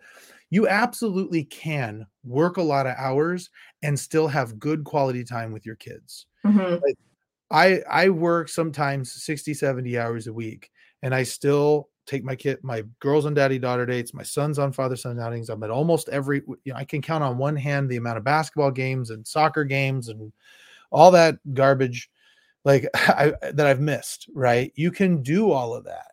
It's just a matter of prioritizing. Yeah, maybe you're not going to be able to watch, you know, the newest episode of 90 Day Fiance right when it comes out, right?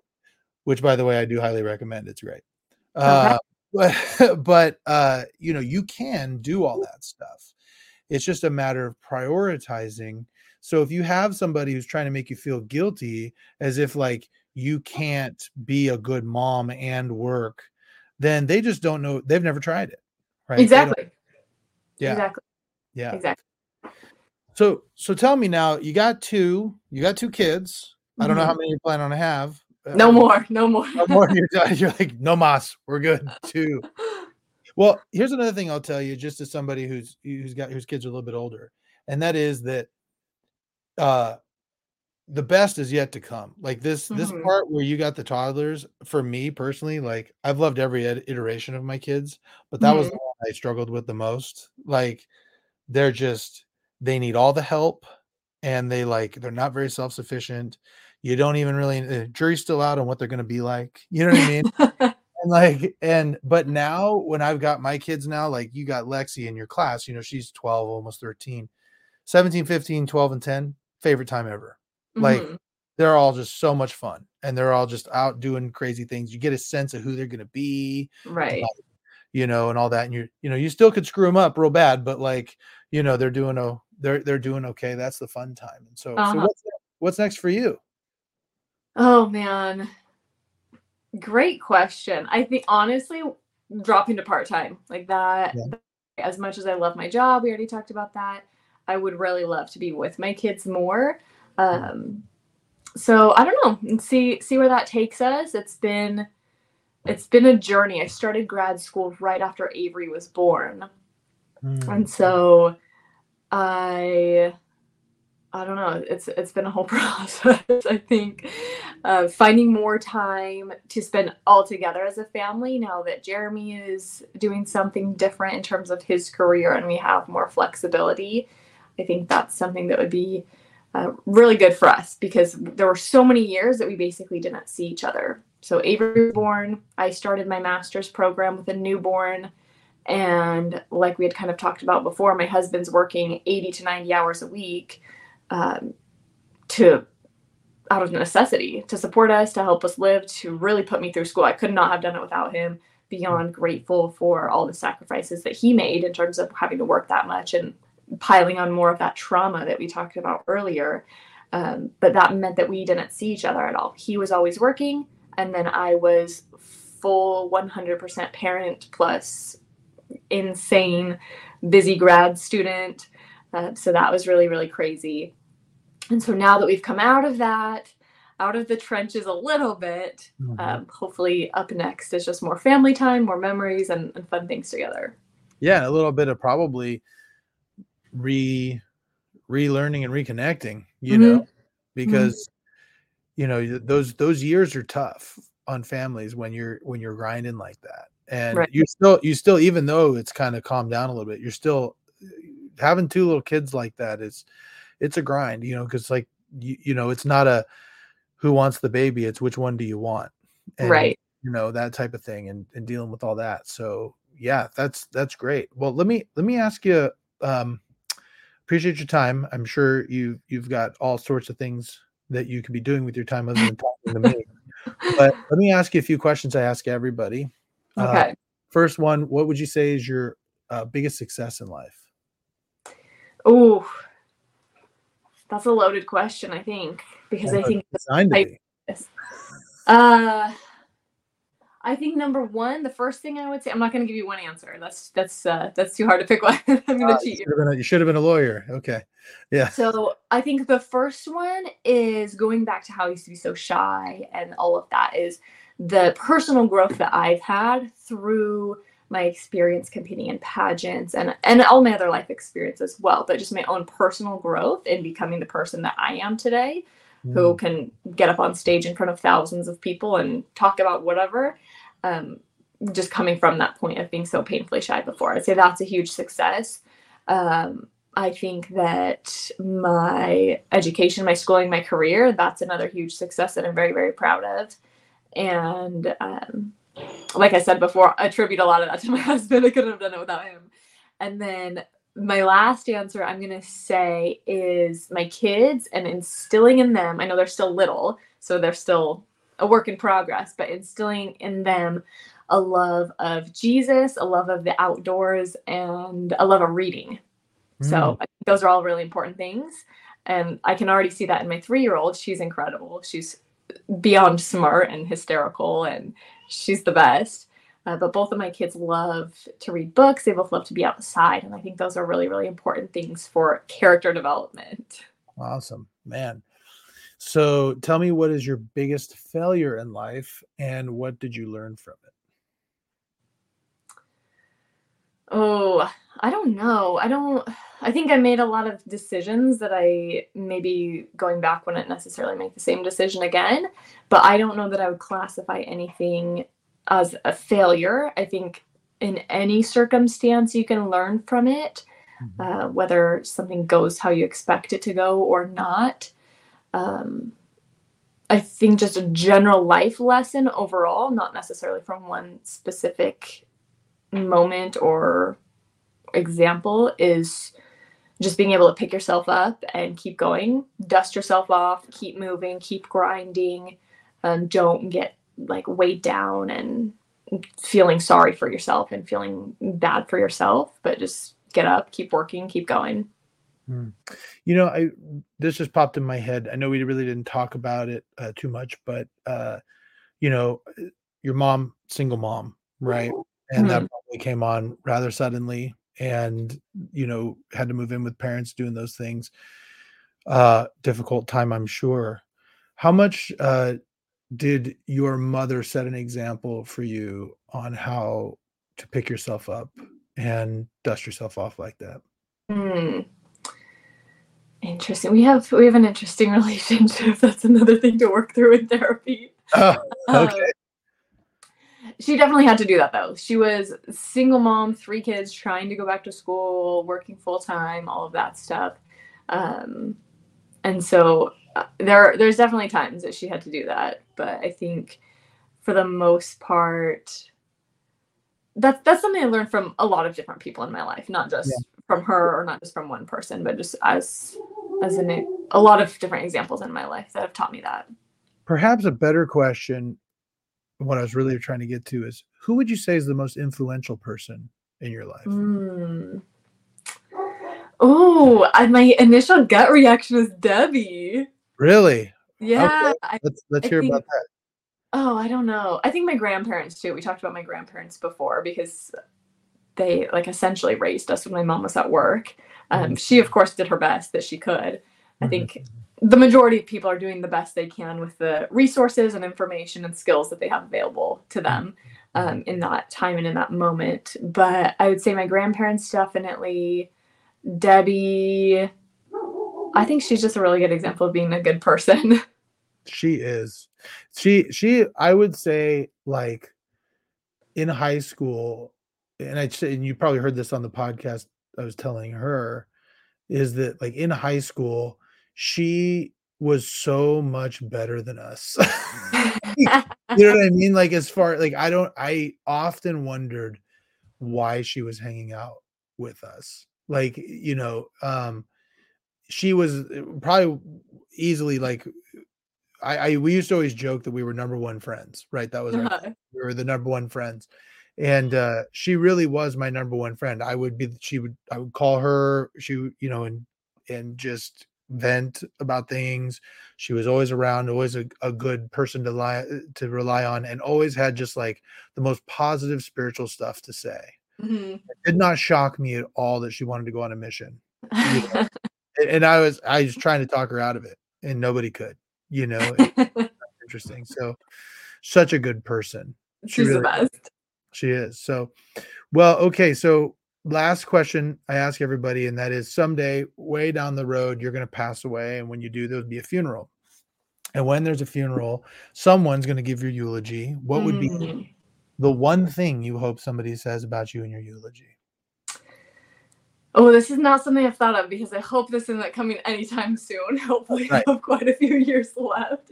Right. Uh, I think I would say, or I would hope that people would remember me as being like supportive of them and uh, supportive of their dreams and their goals, their ambitions, um, always cheering them on to reach those goals, whether that's my husband or my kids or my friends or even girls that I competed with in pageants 10 years ago. Um, I hope that people who know me or who will know me or who have known me in the past will remember me as being just supportive, always cheering them on, celebrating their successes and their wins with them. Awesome. Yeah, that's great. Well, it has been very interesting getting to know you and hearing about these things. It's uh, I've learned a lot about pageants and yep. I've learned a lot about the experience, uh, you know, genetic counseling. I've learned a lot about that. Mm-hmm. And also it's interesting to hear people's experiences uh, with church that are so different. And I hope that somebody who's listening to this can hear this and realize that there, you know, everybody, I think everybody at one point or another, I know certainly I feel like they don't fit in the the cookie cutter Mormon box. Mm-hmm. And the thing is, is that box is really a fallacy. It's not yep. doesn't and exist. It doesn't exist. Everybody you're looking at is dealing with something. They're just not telling you about it. And so um hopefully this this shed a little bit of light on that as well. And uh, Paige, it's been uh, it's been awesome. I would say I can definitely see Debbie's influence. You're like a Debbie with an edge, you know. okay, so, that's a compliment. yeah, yeah, it was it was meant to be. So, all right. Well, if you've if you've gotten this far, we got a lot more exciting stuff coming up. Subscribe and uh Paige. We'll definitely have Jeremy on. Uh, we'll have him on soon as well, so we can hear uh, about what it's like to be a police officer. So that'll be fun too. Yeah, that'll be good. Thanks for having me. All right.